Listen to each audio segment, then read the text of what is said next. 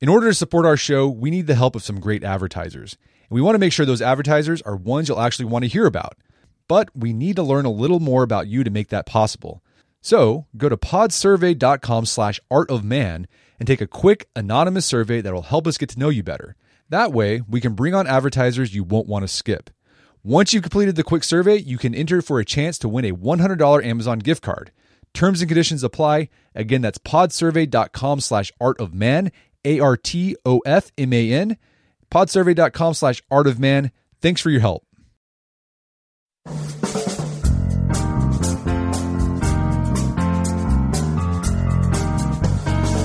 Brett McKay here, and welcome to another edition of the Art of Manliness podcast. The human body is capable of doing a wide variety of movements in a variety of environments, but my guest today argues that most modern people only do a few movements each day, commonly find themselves stuck in sterile surroundings, and these confinements are sapping our physical and psychological health. His name is Erwan Le Corre, and he's the founder of the MovNat Physical Fitness System and the author of the book, The Practice of Natural Movement Reclaim Power, Health, and Freedom. Today on the show, Erwan explains what natural movement is and our amazing human potential for walking, running, balancing, jumping, crawling, climbing, swimming, lifting, throwing, carrying, catching, and self defense. We then discuss the cultural forces that have disconnected us and our children from our ability to perform these natural movements and have turned us into zoo humans. Erwan and I then dig into the benefits of engaging with our natural movements, from improved mental and physical health to a greater sense of freedom. And we end our conversation with Erwan's actionable advice on how you can easily incorporate more natural movement into your daily life. After the show's over, check out our show notes at aom.is slash natural movement.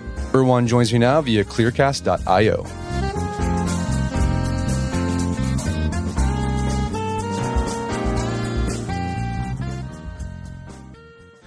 Erwan Le Corre, welcome back to the show. Thanks, Brett. I'm so happy. Uh, so we had you on the show was a few years ago to talk about the MovNat technique, and you got a new book out, "The Practice of Natural Movement: Reclaim Power, Health, and Freedom with Natural Movement." And this book, it's a beautiful book, but it also distills everything you've been teaching people about natural movement for several years now.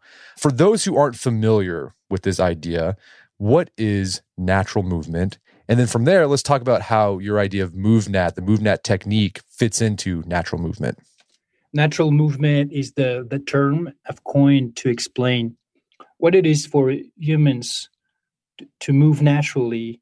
And uh, we could use a, a metaphor. We could imagine how wild animals move in nature. Let's say a mountain lion, for instance. What's the natural movement for a mountain lion? and obviously there would be a, a, set of movement skills that that feline uses in order to hunt and hide and avoid threats and well do everything the mountain lion needs to survive and even to thrive in a wild environment. So what would that be for humans? And we have a set of skills that are instinctual and universal that all humans can do. And those skills are all, all kinds of kinds of ground movements like crawling, rolling, getting up, getting down, hiking, you know, walking, stepping in every way possible, and and running. Diverse locomotion skills. You have also climbing and balancing, and then you can also manipulate objects, lift and carry and throw and catch. You can also defend yourself you can wrestle, you can strike, and of course you can also move in in in water. So humans are incredibly versatile when it comes to their movement abilities, natural movement abilities, and that set of skills that holds that entire scope of universal movement abilities that humans possess is what I call natural movement. So that's natural movement. I think we all know these. These this is stuff that we do when we're kids, and we'll talk a bit a bit about that here in a bit. Yep. And they're instinctual, they're natural, but you also have this thing called MovNat, and I think sometimes people confuse the two. And I think you did a good job distinguishing how MovNat is different from natural movement. I like to say that natural movement is the it's the practice, it's the the movement behavior as a as a fact, as a reality as a, a biological duty, even I like to to call it that way. And MovNat is the method, is the method I've designed to help us harness that potential. It's a little like uh, okay everybody's got an innate ability to defend themselves right? You you'll be able to try to avoid strikes or you know you have a, an innate ability to wrestle to the ground something like that. But that that doesn't mean you're a fighter. It doesn't mean you're skilled at it. But if you go to a an MMA academy or some place where they teach you skills then you become a skilled fighter. And then you turn those innate abilities into actual you know mastered skills by learning techniques. So the same apply exactly the same applies to all our other natural movement abilities. We can turn them into skills but to do that you need a method and that's what MovNat is about. So in, in a lot of people need MovNat today to you know this this very regimented technique to teach these movements these natural movements because uh, for a lot of modern people they've forgotten to do these very basic universal instinctual movements. That not only they've forgotten it so that means that you know we all that's where we all start. Natural movement when we're kids we start crawling we start standing and walking.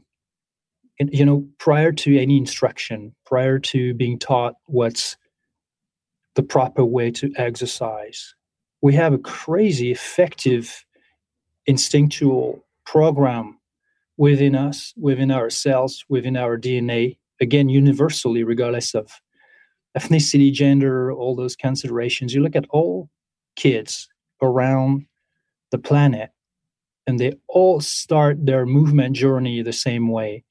And it's true that then we forget it because of a number of cultural influences that drive us away from those behaviors. And that actually never let us fully develop that potential that physical potential and movement potential in the first place. So we it's not just that we need to reawaken to those movements. We literally for most people literally need to learn what they were never enabled to acquire and develop in the first place because it's a process that was interrupted, that was obstructed. That's a fact. Well, and you call this the the this this these cultural pressures that prevent us from even developing some of these natural movements that are very basic. You call it the zoo human predicament, right? Yeah, well, that's a, a term that was coined by you know a zoologist called Desmond Morris, who wrote a book called The Human Zoo, where he examined the behaviors of people living in cities and then you realize that in those man-made environments you also have man-made behaviors and that include a complete lack of movement. Uh, not complete in the sense that of course there are still day-to-day movements that we do but compared to the movements that we would normally do especially in natural environments in the past and when i talk about our past we're talking about hundreds and thousands of years of life and survival in wild environments. Then compared to that reality of the past, movement behavior today is extremely shrunk. It's extremely minimal, but in that sense, minimalist in terms of movement is not a good idea. It's it's hurting us. We we we have become really inept, and that's that's one aspect of what I too call you know the the zoo human predicament it's not good. It's just not good. Yeah, it creates a movement poverty. Like you might, the only movement you might do is get up from a chair, walk to another room, walk out of the car, sit in the car, walk out from the car. That might be the only movement you do, but then you you are not doing things like jumping or climbing or maybe jogging or hanging from something, which are things that your your body's also capable of doing. Movement poverty. It's a it's it, it's in fact a a modern prejudice that's self-inflicted and also culturally inflicted, but that very few people notice that they are it it's a reality in their life. So like you like you said, and I, I wrote about it in my book, what people's physical behavior is made of on a day-to-day basis, you know, for most people, it's simply to uh, sit and stand and sit again and stand again and walk a few short steps and, and that's it. There's no there's no variety. Where's the jumping? Where's the crawling? Where's the balancing? Where's the hanging and climbing? The the hiking the stepping up stepping down stepping over stepping through on diverse terrains. Where where's the lifting you know picking up heavy things carrying them throwing or catching? Where's all of it where's all the variety of movements that used to be part of our day-to-day reality as humans and in a modern lifestyle, those movements are gone. And so that movement poverty, what happens is that physiologically, it has adverse effects on your physiology, on your function, on your, but also on your cognition, on your well-being, on your levels of energy, and ultimately on on your quality of life. Right. And but the nefarious thing about it, the thing it, it sneaks like you can be okay with movement poverty for you know good stretches of time right? Because like you don't like people you you don't need to jump. You don't need like we don't run hunter gatherers carrying loads across logs or whatever. But even in this modern world there will come a time when you might have to do something like it and because you haven't done that for a long time you injure yourself. Like you, you talk these middle-aged guys who they go through the life getting up you know, standing up, walking to work, whatever. And then they bend down to pick something up in their yard and they just they throw their back out. Right. And it's because they haven't been they haven't been practicing different movements and be, when the, once they try to do something they haven't been doing, they injure themselves.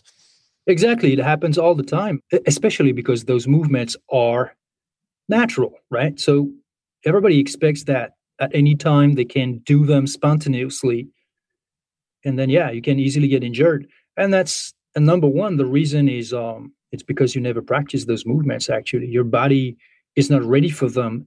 Maybe part of your brain neurologically you're like oh yeah i got that. I got this. But when you do it your tissues are like uh, excuse me sir. When's the last time you've, you've done that? And we're not happy with this. And and and then you feel pain you feel something is is tweaked. Uh, you're wondering if that's it. Oh it's it. I'm 35 i'm old now too old. but that's not true. You know, I'm I'm nearing, I'm pushing 50 and I'm super dynamic, man. I still can't jump and climb and run and do all these movements because I've, I've never stopped doing it. I'm not obsessed by it. I'm not doing it like crazy. I'm not training every day, but I'm definitely in a phase of, you know, continuous maintenance of my skills, of my strength and condition to be able to p- perform those movements at any time, including without warm up. So physiologically, I'm, I'm staying ready. And I'm not doing that by doing some unrelated programs, unrelated movement or drills. I'm staying able and ready and prepared for such movements and such efforts by regularly practicing those exact movements and efforts I want to be ready for. That means that in my physical practice, there is everything is involved. Climbing is involved, jumping is involved, running is involved, lifting and carrying is involved, running and diving is involved. All of it is involved, and mm-hmm. that's the only way that you you stay ready because we're talking about real world performance, real world capability. You cannot assume that you are ready. So if tomorrow, whatever happens, and you're like, oh, I have to jump down that little obstacle, it's nothing, just like, you know, 20 years ago, and boom, and that's it. You just effed your knee because you never verified that you were still able to do such such things, such movements, such real movements, and because for too long you you have been physically idle, maybe you've been lacking sleep chronically, maybe you've been eating foods that are super inflammatory, you know, a number of lifestyle patterns that you have not taken care of. Physiologically, they hurt you. But number one reason why you you may hurt yourself trying to do those movements is simply because you never do those movements. See, there, so yeah, there's a there's a physiological consequence of of movement poverty, injury, things like that. But there's also like a psychological consequence of movement poverty. Whenever you just do the same thing over and over again, there's a lot of people who are lacking vitality. They just feel depressed and like monotone about their life. And you argue that natural movement can actually be a remedy or part of the remedy of that malaise. Well, the mental part of practice is very important. Well, let's not forget that in the first place, your body does not do anything by itself, right? You have a brain to operate your body. It, the brain is in command. And what's the brain? The brain is your intention. It's what you're, what you're seeking, what you want, what you want to do with your body, what you expect from it, what you expect from your training. All of that matters a lot. The great thing about natural movement is that when you when you train, you don't expect um, some kind of indirect outcome to the time and effort that you put into your training right? It's it, it's straightforward. It's it's instant verification instant gratification. Not necessarily that everything you do makes you happy and that you're satisfied but it, it's instant gratification in the sense that say you jump over an obstacle. You're trying to do it effectively. You're trying to do it efficiently you're trying to get better at it more and more skilled more and more relaxed more and more accurate. That's not a physical thing. It's all mental. It's about being mindful. So that reconnects you with the here and now. That's the beauty of it. It's not only that all the movements you do with MovNat are practical means you don't have to scratch your head and wonder well, what, what's the functional you know benefit of this or that? If you can't see it as you do your movement, then it's very likely that whatever drill you're doing is actually not functional. It's it's that simple. So when you jump an obstacle, when you climb, you, you're going to get on top of something. You're going to balance across something. There's an interaction with the real world, even if it's in, in a gym. Even a, like some of our gyms, you know, they're they're custom made for that kind of practice, or that could be in your backyard, or that could be at the local playground that could be in the woods. But there's an interaction with the real world that can't be denied, and not only can't cannot be denied, it's the core of the practice. And in most modern programs, that connection with the real world is completely removed, and it makes training less realistic as you train, and and that's a problem because man, to feel to feel good, to feel that you're doing something real, you need to do something real. And so there's more to this. There's a little more to this, uh, Brett. It's not only that you will experience that realness in real time as you practice, but it will also give you instant feedback as of where you're at in terms of your competency, in terms of your capability. Real real time when you jump over an obstacle, it doesn't have to be, you know, uh, something dangerous. It can be done in a way that's progressively, you know, that's safe and progressively difficult.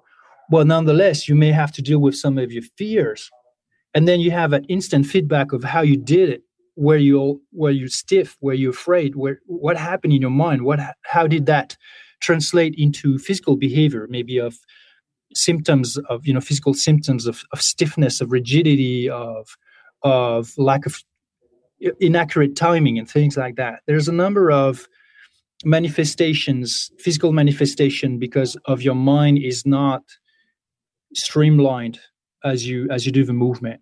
So all this is the mental aspect of practice that in many ways is removed from other programs that's really there in MovNat and and what it is going to give you is a sense of reality which is really missing in our virtual era more sense of reality the here and now. Because you can't you can't think about anything else but what you're doing at the moment you're doing the movement you are fully in it. Because you've got to adapt in body and mind to the very variables the context that you're dealing with and then ultimately it gives you self-confidence it gives you self-esteem it gives you an ability to anticipate it gives you there's many many benefits to your mind that go beyond the physical side of training and that's very important and I also think it's just fun. Like these these movements are fun. Crawling on the ground is fun. You know, hanging from a tree limb is fun. Balancing on things. This is stuff you did as, as, a kid, and if you, it's been maybe 20, 30 years since you've done anything like that, and you do it again, it makes you feel like a kid again. Yeah, but those natural movements they are definitely reminiscent of what we all universally experienced as kids when we were kids. We were again, there was no idea, no notion of what's proper exercise and how to isolate muscles and count repetitions and go through, you know, structured programs. And I'm not saying that there are no benefits to such approach. Actually, it's actually also part of the MovNat method. It can be absolutely structured, but we don't remove those movements that are just natural to us and that's why they are instinctual when we're kids we crawl we we jump we balance we hang we do all these movements and it was uh, indeed a lot of fun because it was freedom it was freedom it was also naturalness means that's the program capital t-h-e the program the original. And everything else is an invention. It's man-made. It's based on whatever science study anatomy you know and uh, whatever analytical understanding of the human body and how it should move and how it should best exercise but that's not what the original program by design is. But and by design we're also talking about you know the design of the of the human body but also uh, the the experience of a long long line of people of human beings before us living that natural life in the wild I'm not romanticizing this. I'm not saying, hey, let's all go back to that. All I'm saying is that there's a reason why we instinctually move naturally in all, all those diverse ways of crawling and kneeling, squatting, hanging, jumping and landing it, and so forth. There's a reason why we do this. It's because that is what is necessary to our very survival, at least in our past circumstances. So now everything seems to have become optional. But from an evolutionary psychology perspective, the drive to do it is still there. From a biological perspective, the necessity to do it is still there. Always have, always will. There's no way you can erase so much experience, so much memory, just because we modern humans have decided to change our ways of life to make them more convenient. It's great that we have many conveniences, but we can't lose what we have acquired. And if we dismiss that, then we suffer. There are numerous consequences for dismissing those move, natural movement behaviors. So, of course, when we reintroduce those movement behaviors again in our lives it's a lot of fun. It's liberating. It's exhilarating. It's like wow why did i ever stop? And you you may wonder why did we ever stop? Because truly what have we created that that beats that that's better well so let's talk about you you've been talking about there's different cultural forces that have you know stifled natural movement. I think one obvious one for people is just the way we work. It's very sedentary. You go to a desk and you sit and you're doing you know very abstract work on your computer. But besides that, what are the other cultural forces that have you know stopped people from eh, you know fully developing natural movements that they they have? Wow, the, there's so many. It's it started with the idea that we're not we're not animals, and indeed we're. I mean, we're an amazing species. Where we are unique, but at the same time, we've culturally, and that's for a long time, uh, you know, forced ourselves to separate ourselves from nature. And even from the nature in us you know like not going barefoot you know always clothing ourselves elevating ourselves with chairs and uh, you know not sitting on the ground not being in touch with nature physically that you know like hey don't don't crawl it's dirty nature is dirty dirt is dirty the word dirty comes from dirt. So dirty, you know, when you say dirty, it's like a, a rejection of dirt. It's a rejection of earth. It's a re- rejection of a very uh, of creation of you know whatever you call that of a universe of the earth of the very material that we originate from, physically speaking, at least. We to say that we come from nature, that we come from earth, that we're, we're made of it, we're made of dirt. That's not a romantic idea. It's just a fact. It's a scientific fact. And when we try to separate ourselves from from that environment, from those elements, from those forces, from those energies, we we pay a price because we don't feel good because we need those. We need nature. We need the the freshwater streams. We need the the wind in our hair. We need to feel the ground under our feet. We need to look at real light, breathe real real air. We need that to thrive. There's no way around this. So that that's number one. And then ultimately, economically, we've created technologies, we've created jobs that do not necessitate us to to be physically active to produce. And um, so that's what we do. That's what most people do every day.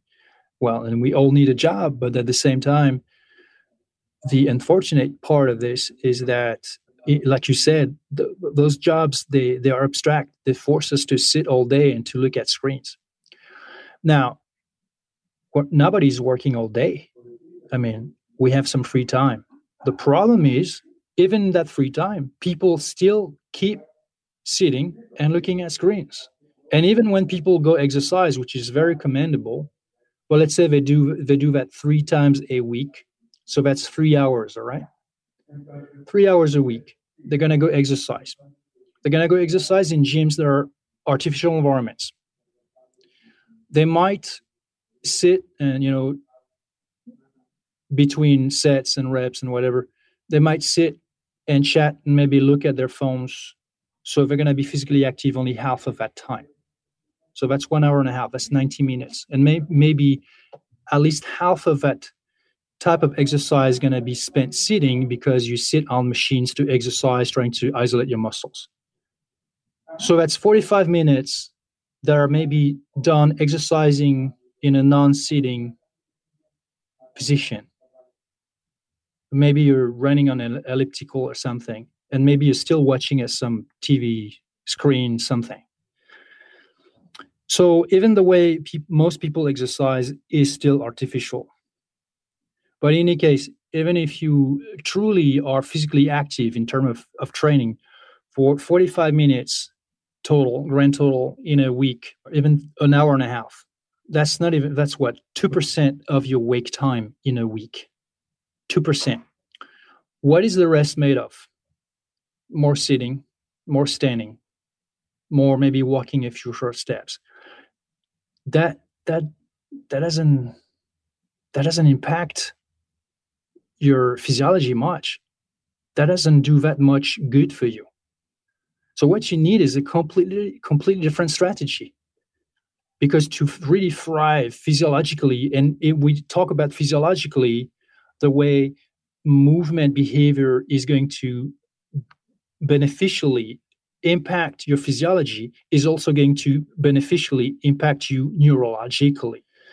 If you want to do that, if you want to achieve that, you need a completely different strategy.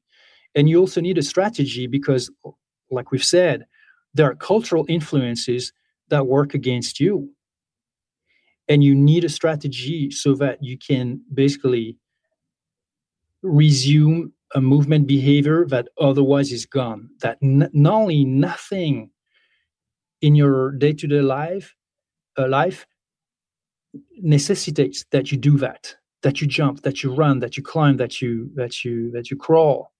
You don't have to do it. You don't have to do it to procure food, to to stay alive. You don't need it. You can skip it. You can dismiss it. Your call. But when you do that, you throw away a lot of who you are as a human per, as a as a human being. You you dismiss a lot of your potential, a lot of your potential energy and, and capability in your life. you basically dismiss a lot of life in your life by doing that. So that strategy is to reintroduce in your day-to-day movement, physical behavior, a lot of those lost, forgotten movements, a little by little. More variety, more volume, more frequency. So we're not talking about super hard, grueling physical ordeals, you know, for half hour and one hour, three times a week. We're talking number one with a frequent micro sessions of movement whenever possible. Before work, during work if possible, during lunch break, after work, on weekends, add movement to your life. Step by step. Reintroduce that lost variety of movement that used to be there in our ancestors' lives. Well, I mean, one of the other cultural forces you've talked about and written about in uh, length about is just even our idea of physical fitness today. And you actually you wrote a hist- an article about the history of physical fitness we have on artofmanliness.com. Put a link to it. But you, you talk about uh, you, you go back 100 years ago, thousands of years ago, like physical fitness, physical training was very designed to help people do what they needed to do. So a lot of the physical training came out of the military. And so you go back to Roman times or even Greek times, you could find records of them doing training that was designed to help them be better warriors. But as we've get into the 19th century, the 20th century, physical fitness took a shift away from that sort of very practical, functional idea of phys- fitness to what you call it. The, the whole whole point is aesthetics, right? Just do you look good naked, basically? Mm-hmm. Yeah. Hey, not that there's anything wrong with looking good naked. Actually, it's even a, it's a it's one of the legit expectations of a physical training. There's there's nothing. Not only there's nothing wrong about it. It's it's awesome if you can develop a good looking body and feel great about it. That's great. My point is, modern fitness programs have almost in their entirety evolved to be obsessed with that and to only focus on that exclusively. So not only it's a priority, it's an exclusivity. There's nothing else you're truly looking at. And uh, yeah, definitely that's an over that's a generalization, but still for most people, when they think of exercising, the number one right away thought is how is this going to make me look? I want to look better. I want to look good. Hey, that's great, but you want the image when you're not interested in the function. How's that? Because for because until now, until modern times, I mean, seriously, in the past, in the time of my grandparents and and and everybody else before them, before them, like if you were to walk around trying to show off your amazing body, people will laugh at you. But if you were to be able to show some real world capability, like being able to lift something really heavy, to run a long distance, to climb like a high tree very high, do something like that, people would be like, whoa, the guy is strong, the guy is capable, the guy is tough. No, that mean that meant something. It didn't matter what you look like. It mattered what you were able to do. It mattered what was your capability. That would give you respect. That would make you be appreciated by your community by other people. Not the size of your biceps. Not the shape of your chest because that alone is not an, an indication whatsoever of what you're actually capable of doing in the real world. I can you know i go to a gym to regular gym i take the, these guys out of an environment and they can be and i'm not saying that in a cocky way just i just it's just a reality. Most of these people are they're going to be destroyed just running for 15 minutes especially if you take them on wild terrains and we're not even talking about having to clear some obstacles on the way because they never trained for that so they're trying, they're just trying to have big muscles. You know, a, a, a guy who does bodybuilder is not a guy who does powerlifting or Olympic lifting or strongman training. That's completely different. It's at least if you do all the three that I, I mentioned last, you're looking at some real results of actual capability, at least one aspect of it. It's not the whole complete scope, it's at least one aspect of it. They don't really care about how, you know, how big they look. They look at how big they can lift or, or carry, how big they can manipulate. Because at least there's that mindset of it means something. It's it's real in the real world. It's useful potentially in the real world. If you apply that mindset to every other skill and aspects of strength and conditioning that you may need to be truly capable to operate in the real world, then you want to add a number of training to your training, number of practices to your practice. We're going to take a quick break for a word from our sponsors. Wedding season is coming up, and if you are preparing for the big day, I know wedding planning can be really intimidating, but finding the perfect suit shouldn't be. Indochino makes it easy to get a fully customizable suit right from your home. Don't just wear any suit on your big day, wear a custom made to measure suit. Suits start at just $499, which is about the same price you'd pay for an off the rack suit at a department store. And they've also got custom made to measure shirts starting at just $89. So I've talked about my Indochino suit on the podcast before. They've been a long time podcast sponsor. It's navy blue. The measuring process was super easy. They got these video guides you follow. You'll need another set of hands to help you out with that. But the really fun part is customizing it. Got to customize how I wanted the lapels on the jacket, the pockets, the lining. I went no pleats on the pants on this suit. A lot of fun. And then in a few weeks, you have a made to measure custom suit sent directly to your door. When planning your wedding, get a suit as unique as you with Indochino. Go to Indochino.com and use code manliness to get 10% off any purchase of $399 or more. That's I N D O C H I N O.com, promo code manliness. All right, if you have a family, then you need to get term life insurance to protect them. It's one of the smartest financial decisions you can make, and the start of the new year is the perfect time to get it done so you can focus on whatever else the year has in store for you. Fabric by Gerber Life was designed by parents for parents to help you get a high quality, surprisingly affordable term life insurance policy in less than 10 minutes. Fabric has flexible policies that fit your family and your budget, with quality policies like a million dollars in coverage for less than a dollar a day.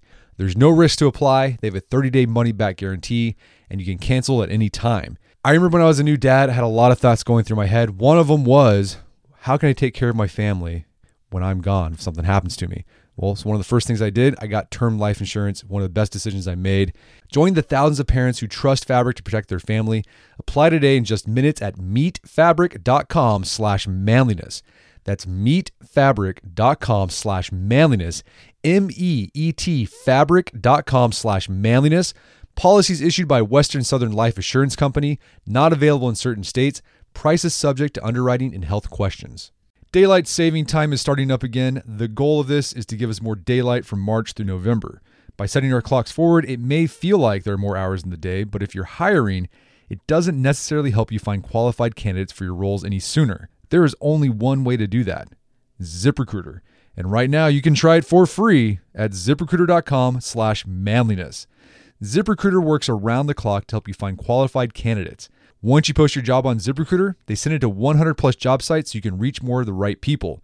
ZipRecruiter smart technology also quickly scans thousands of resumes to identify people whose skills and experience match your job.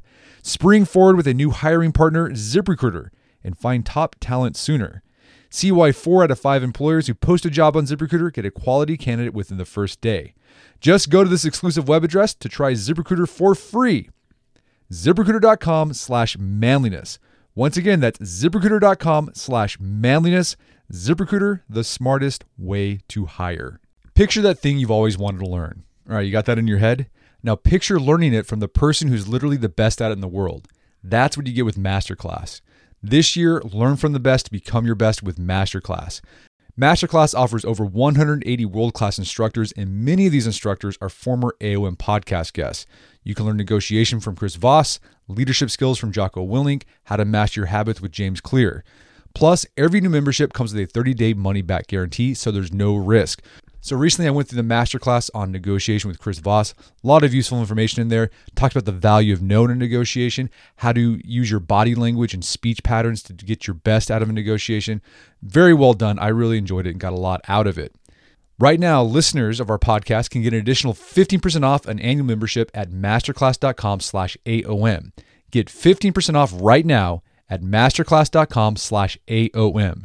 Masterclass.com slash AOM Check out the masterclass on negotiation with Chris Voss. And now back to the show. Yeah, I mean, I think specializations, there's nothing wrong with specialization if that's what you're going to do. If you're going to be, you decide you want to be a power lifter and you're going to compete, you need to specialize. But for most people, you don't need to deadlift 800 pounds right?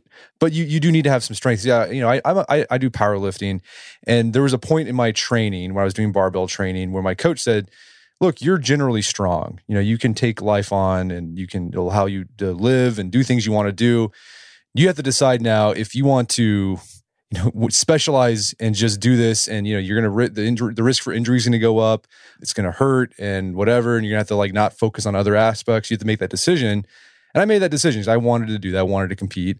But I think a lot of people they see that and they're like, well, I want to do that, but also run, you know, fast, you know, mile. I want to be able to do this. It's like you can't do that. You have to make a decision. But if you just want to be overall generally healthy, you you you have to have this variety of movements in place.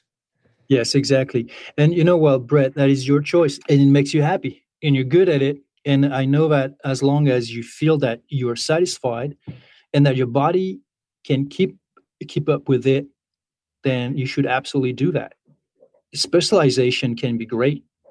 It can enable people to achieve their own greatness and provide a ton of satisfaction with just one sport, one endeavor, one like like we said, one speci- specialization, and also uh, specialization in sports have contributed amazingly to the understanding of human biomechanics and best training protocols to achieve particular results in a particular aspect of human performance. But the same way your coach told you, hey, um, or, or you said, you know, not not everybody's going to be capable of lifting 900 pounds.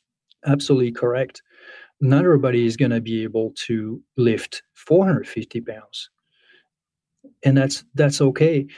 My point is, the overwhelming majority of people don't need to be great at any of those particular specializations.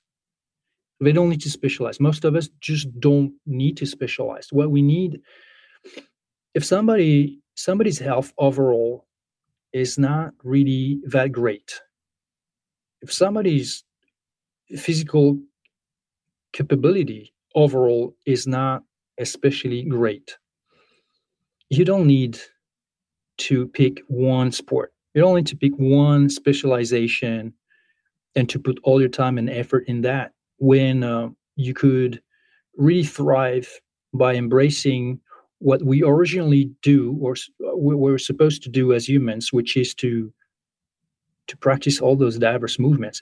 Again, the same way we're kids. When we're kids, we're smart. We just followed the program the, the the natural design program. We did all of that, and it made us super super strong, super capable, super and super happy, full of energy every day. It's not just because we were young, it's because we were doing this. Because look, there's tons of kids today, they don't move naturally a lot because they're given screens from a young age and they sit all day looking at screens do you think that those kids are have boundless energy and they they are super happy and all no and yet they're young. So it's not about youth. It's about behavior. The reason why we felt young and we felt energetic was because we were following the program that natural movement program that's built in in all of us and that we just forgot and need to reactivate.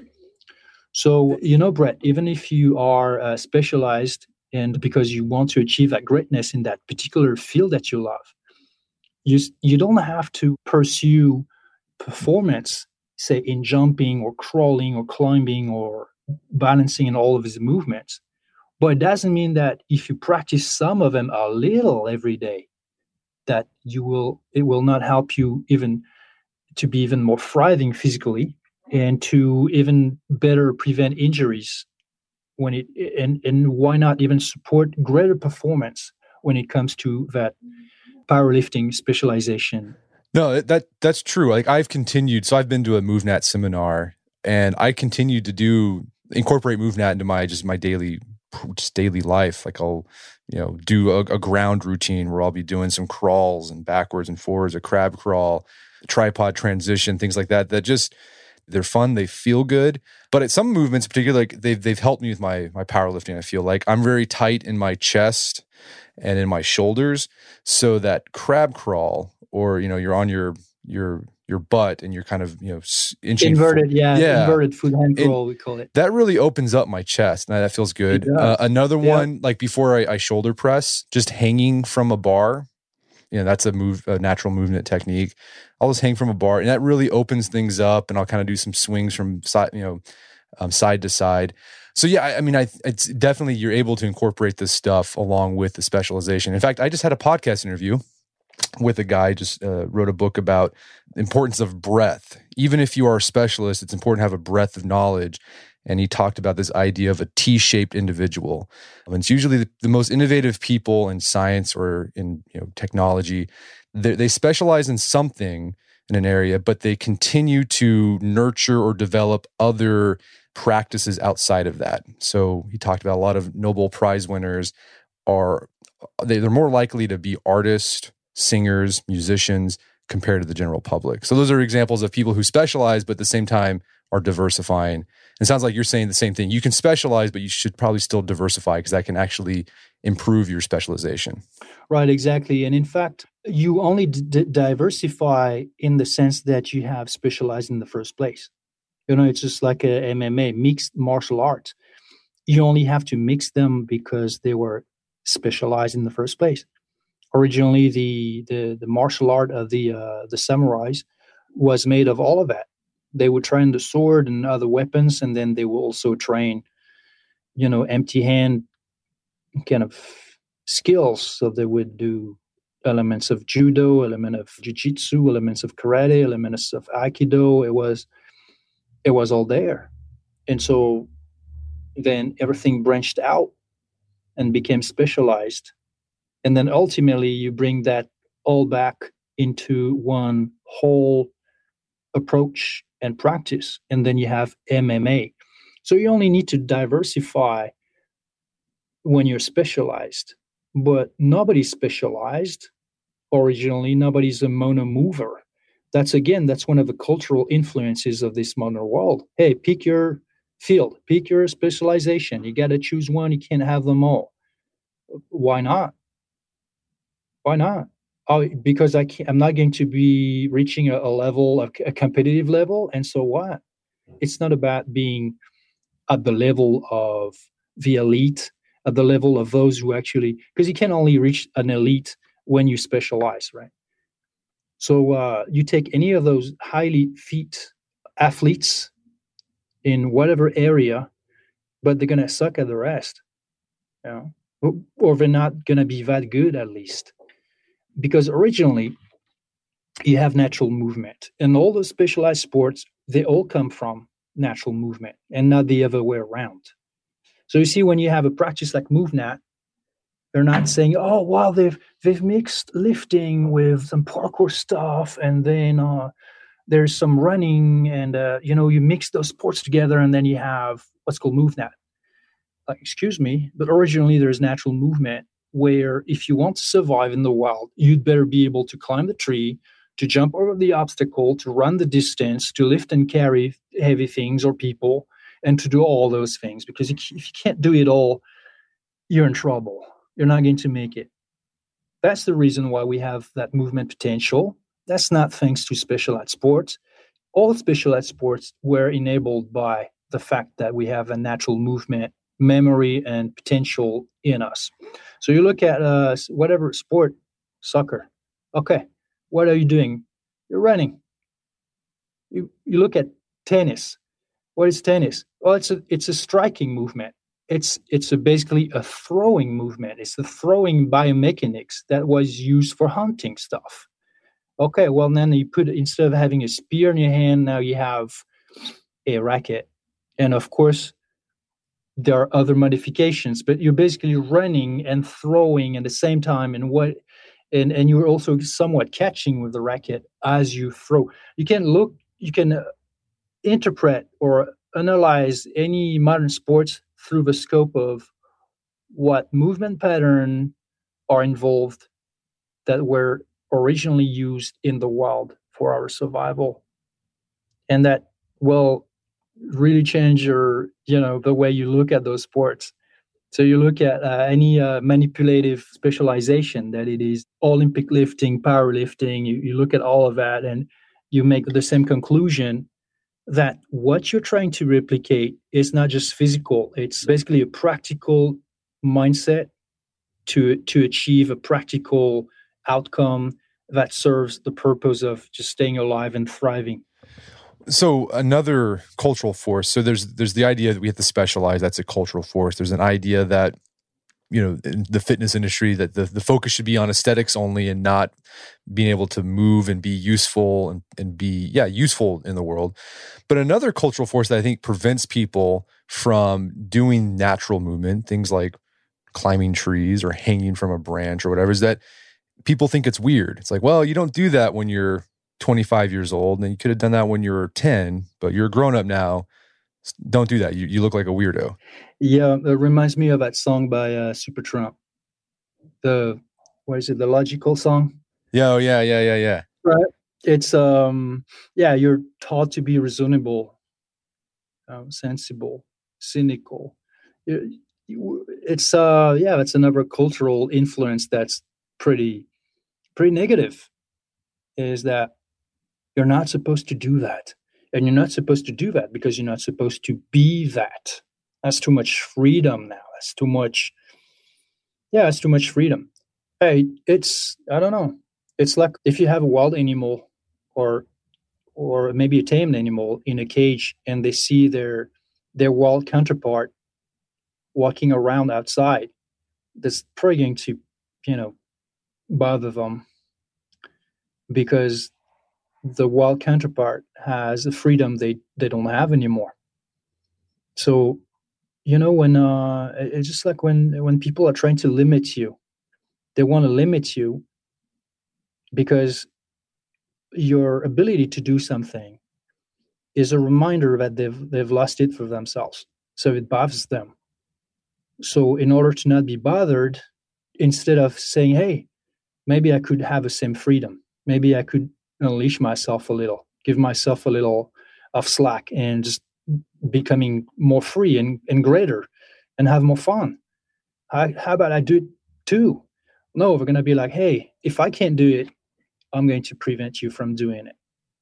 It's it's a basic negative kind of psychology thing, and so a lot of and that's very uh, pervasive in our in today's society.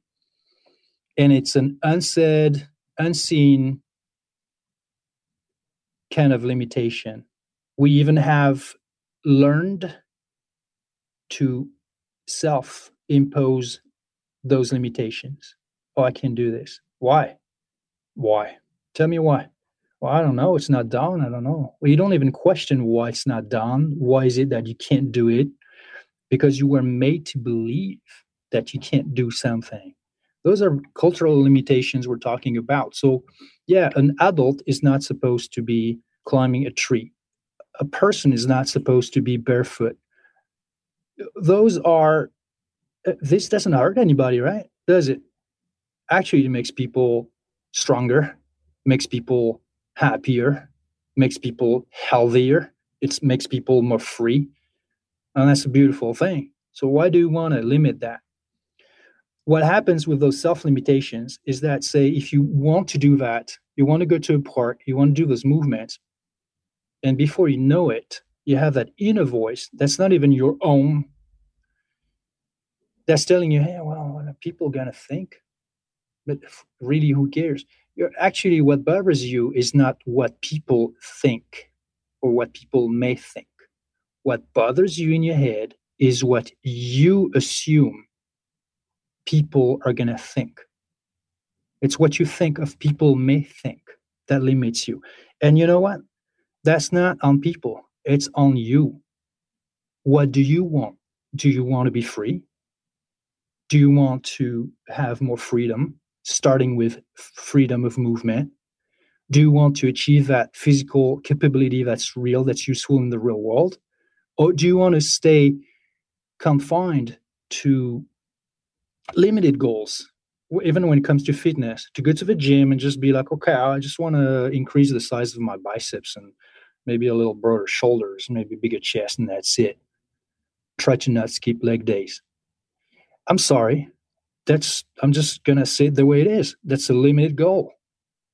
You can achieve amazing bodies not necessarily bulky but you know muscular and lean and that actually can do real thing in the world by training MovNat. The, the the idea that you sh- you shouldn't do those things like you shouldn't climb trees or crawl around on the ground like that starts when you're a kid in some for some people. Yep. it's like hey yes. especially with boys like hey quit rolling around quit roughhousing settle down. Don't oh don't don't climb that tree it's dangerous. You know we've you, know, you read about schools getting rid of recess so they can focus on you know test scores or they found that recess is too dangerous and so they're trying to you know reduce liability so they change playgrounds so like there's sort of these weird plastic bubble looking things that aren't any fun. It's criminal. Yeah so it begins then. And so you even have kids who are you know leaving school physically inept. It's criminal. It's it's it's just gonna kill the kids even more you know it's gonna kill their physiologically to begin with because there are windows of physiological development. If you uh, miss them it's hard to catch up later or it's not even possible to begin with because your tissues need to grow strong and healthy and develop in a certain way at a certain age and what it takes for that is not just proper food like really nutritious food it's also proper movement it's also those movements you can't not have them in the day to day in the day to day life of the of the kid, and that's why you see now young kids they already their bodies look dysfunctional. It's not just that they are overweight, and I'm, I'm saying that you know with with sadness because it, it should never happen. To me, that's that's criminal. That's a, a real prejudice. It doesn't matter that the kids they are whatever the you know the social background. It's that's not the problem the problem it's it's a cultural thing that happens to all of us so what they do in in schools where they remove recess or they uh, remove any opportunity for the kids to move because they're going to hurt themselves and the schools are afraid that they're going to be sued and this can what kind of society is that it's criminal because we're going to raise entire generations of kids boys and girls because girls also can and deserve and have the ability to be very capable physically. You know, that's not a gender thing. I mean, my I have a girl. She's nine years old. She's crazy capable physically, and I've not even retrained her, but I have enabled her, just like I, I do with my my my two boys, to do things that a huge, the vast majority of parents do not let their kids ever do jump over obstacles, climb trees, do all you know, run barefoot, do all these movements. So it's almost like we're we're breeding a different species or something. No, and not only will uh, there's other physiological consequences, but there's also mental and psychological consequences, which I think is it's ironic what they found, what researchers have found on on schools that actually incorporate a lot of movement throughout the day and give the kids more recess, like test scores actually go up compared to kids who are just in the the school and underneath fluorescent lights in their desks sitting still. Like they're those kids are actually doing worse than the kids who were getting outside and playing and having fun exactly brett now you got me fired up yes because you know the brain that solves all the movement problems and you have movement problems to solve especially when again you interact with complex environments so basically if you jump so to, to jump a, a jump implies you launch the, your body, you propel it to be airborne, then you are airborne, then you land.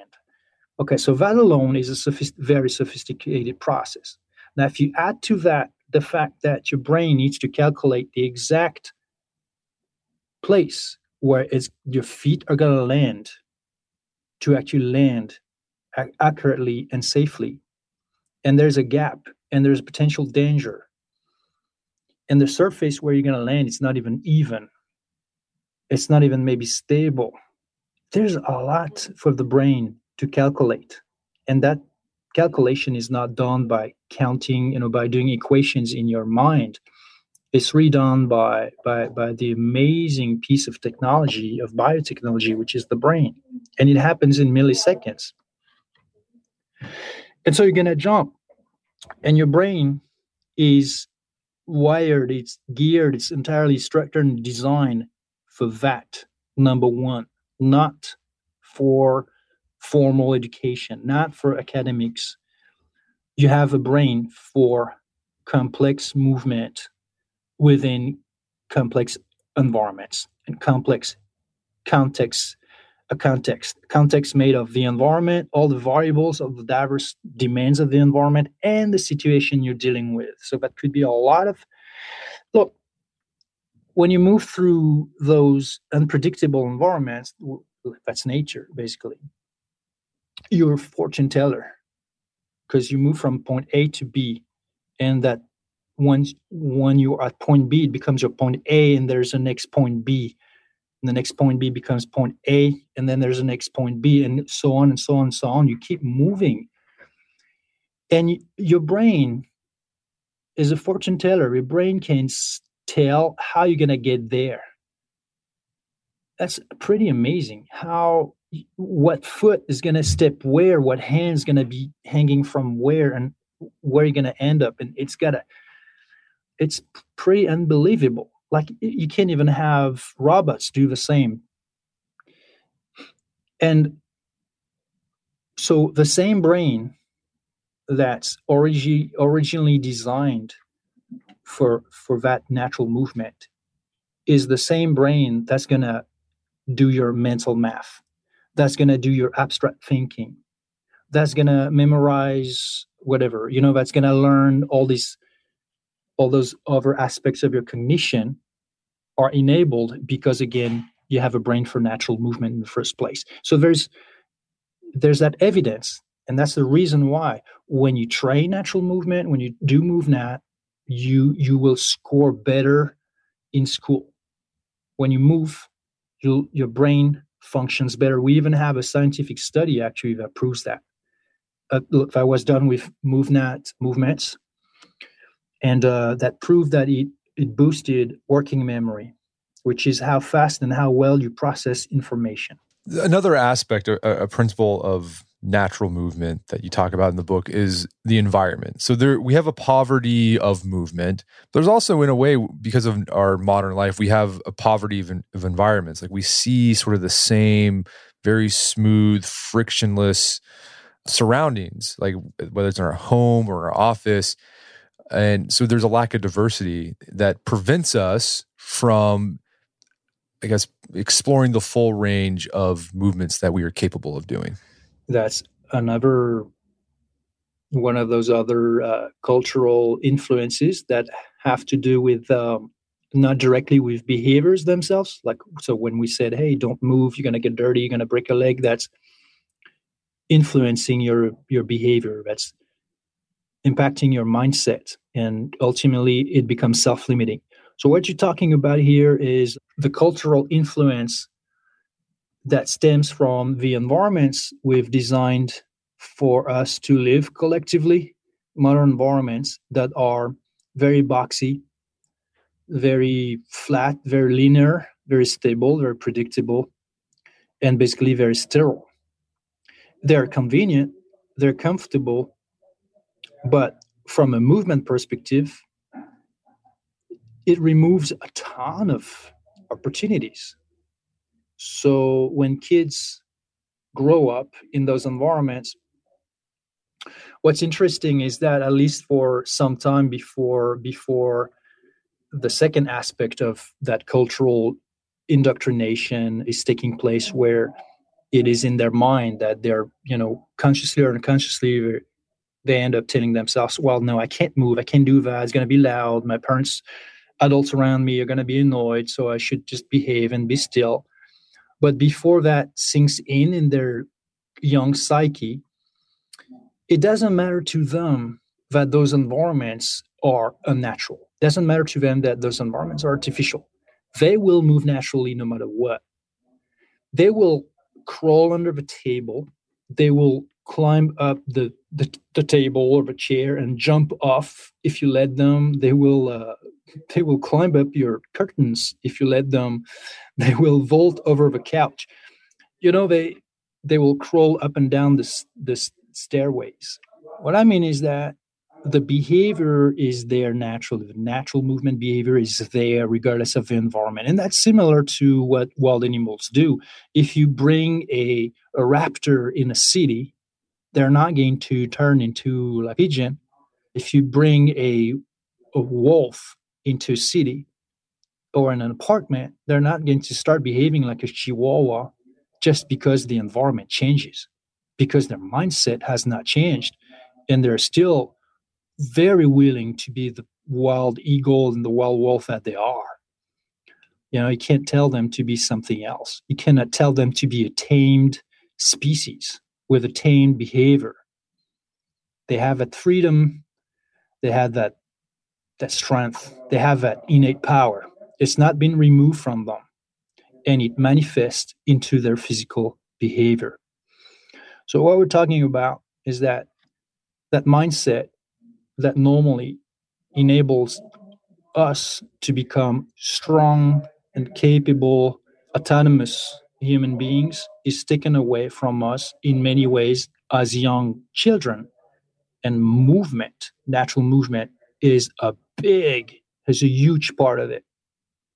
Because you take away the movement, man, you take away all the fun, you take away all the freedom you take away all the, the, the potential for strength and capability in your life and self-esteem and self-confidence and even uh, again uh, cognition how it boosts your cognition so it's a huge huge amount of you that's being taken away from you it's it's a it's not good well so Ir- Erwan, we've been talking about very high level uh, about natural movement and the benefits and what prevents us from doing those sorts of things.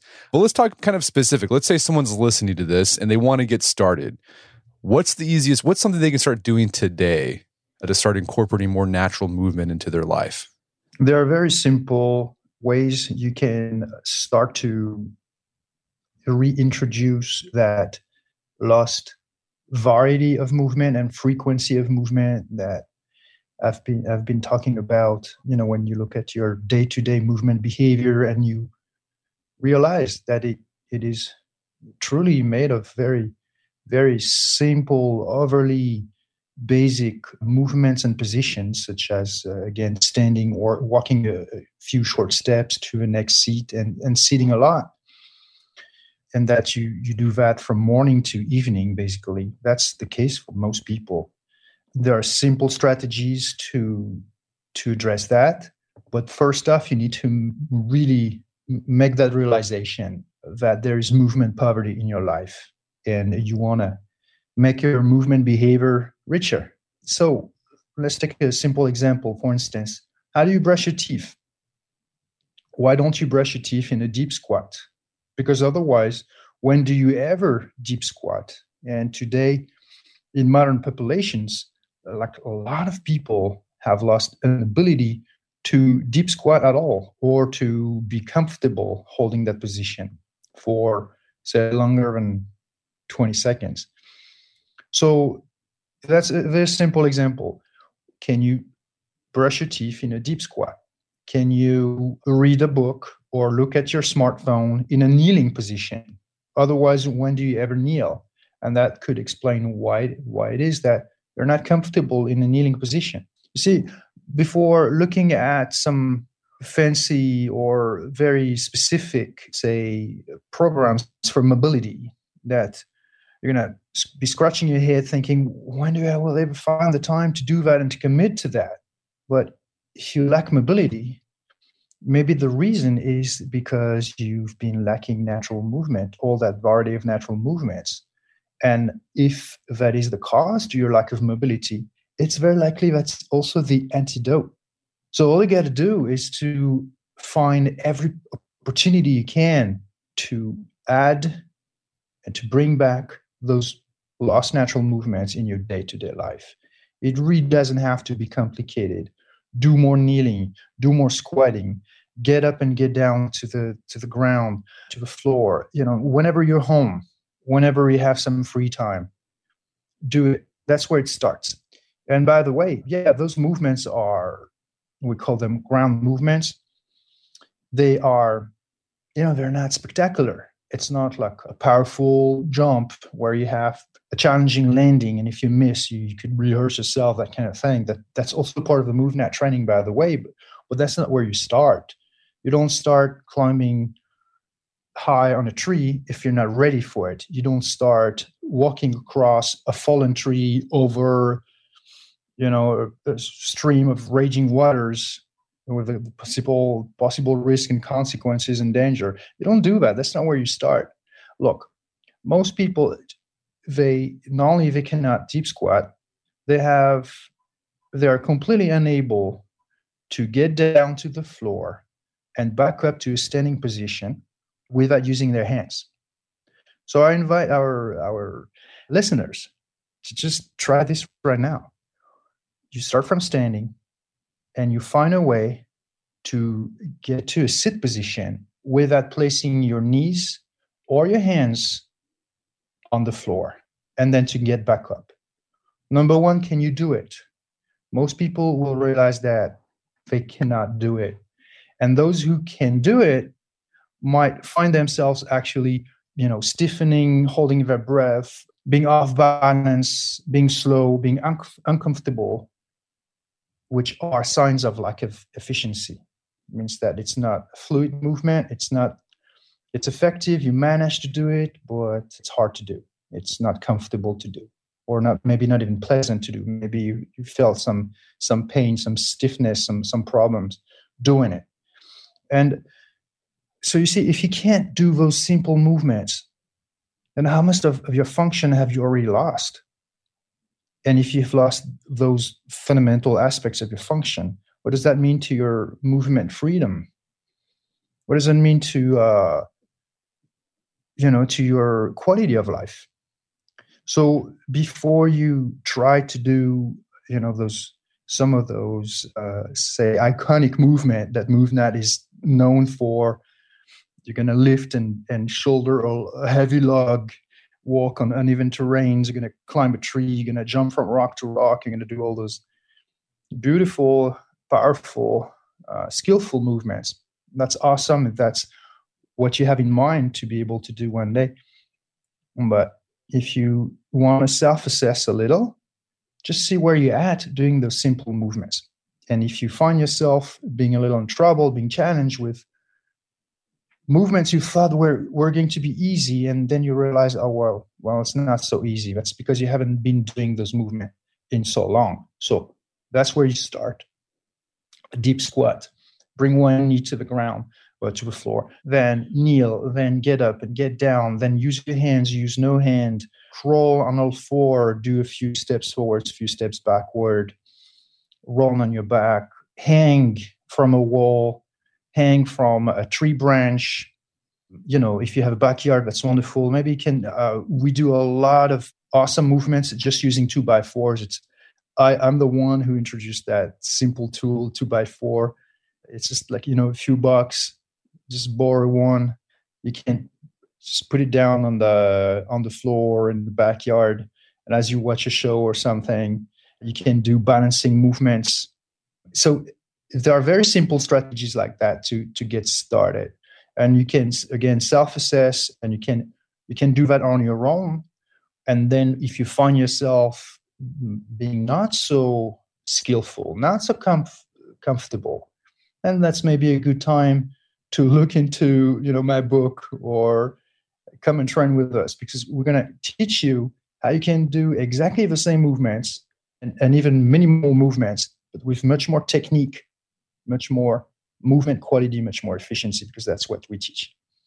last thing I want to say is that you see, natural movement is, is truly universal. It means that everybody can do it to some extent. And anybody could at least you know try to jump and actually jump, but that doesn't mean you're going to do it well.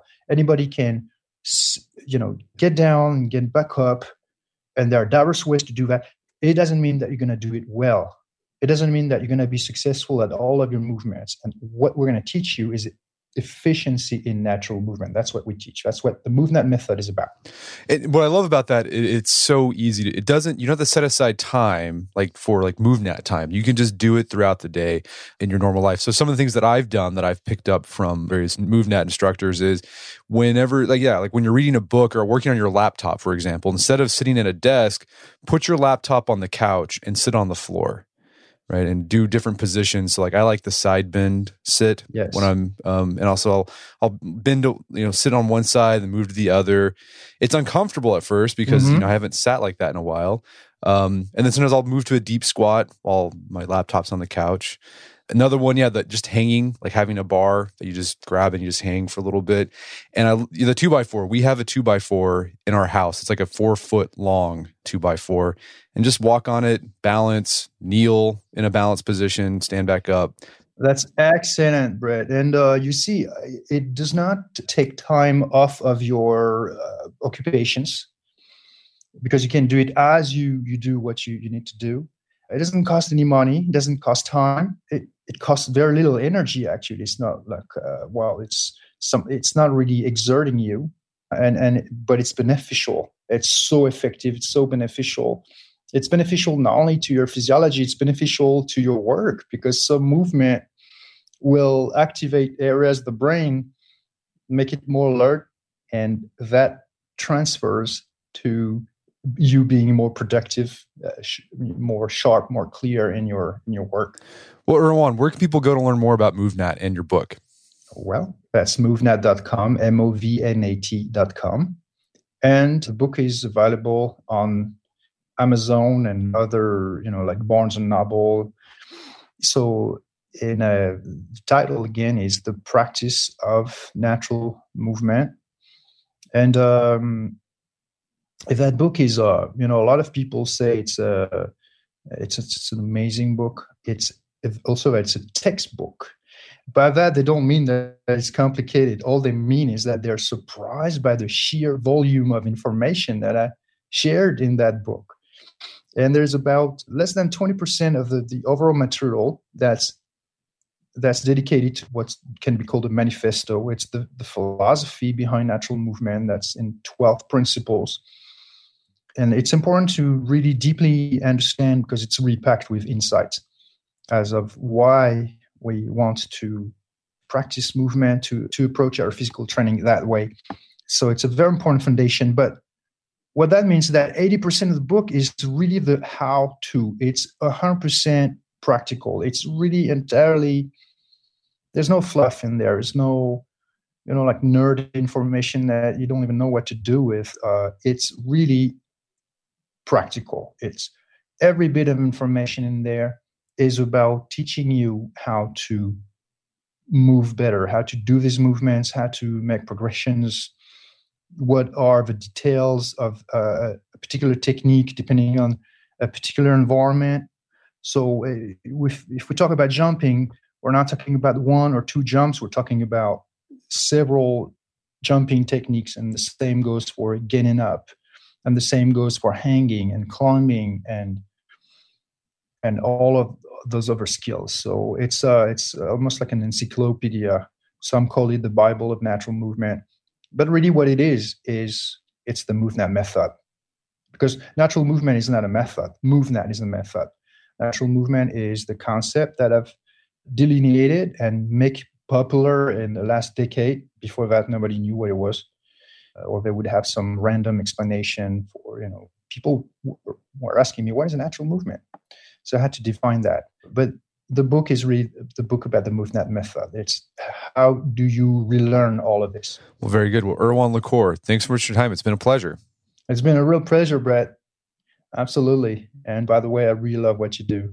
Really sharing a, an amazing wealth of information and inspiration for men who want to reclaim, you know, what it is to feel strong, but also healthy like, and good to reclaim the, all the goodness of, of being a man.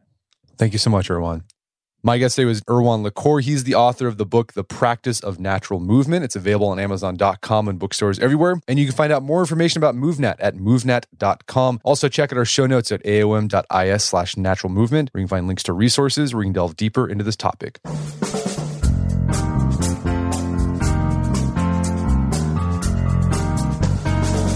Well, that wraps up another edition of the AOM podcast. Check out our website at artofmanliness.com where you can find our podcast archives. There's over 500 episodes there. And we've also got thousands of articles we've written over the years about natural movement, MovNat, physical fitness, how to be a better husband, better father, you name it, we've got it. And if you haven't done so already, I'd appreciate if you take one minute to give us a review on iTunes or Stitcher. It helps out a lot. And if you've done that already, thank you. Please consider sharing the show with a friend or family member who you would think would get something out of it. Shoot them a text message, for example. As always, thank you for the continued support. Until next time, is Brett McKay. Remind you not only listen to the AOM podcast, but put what you've heard into action.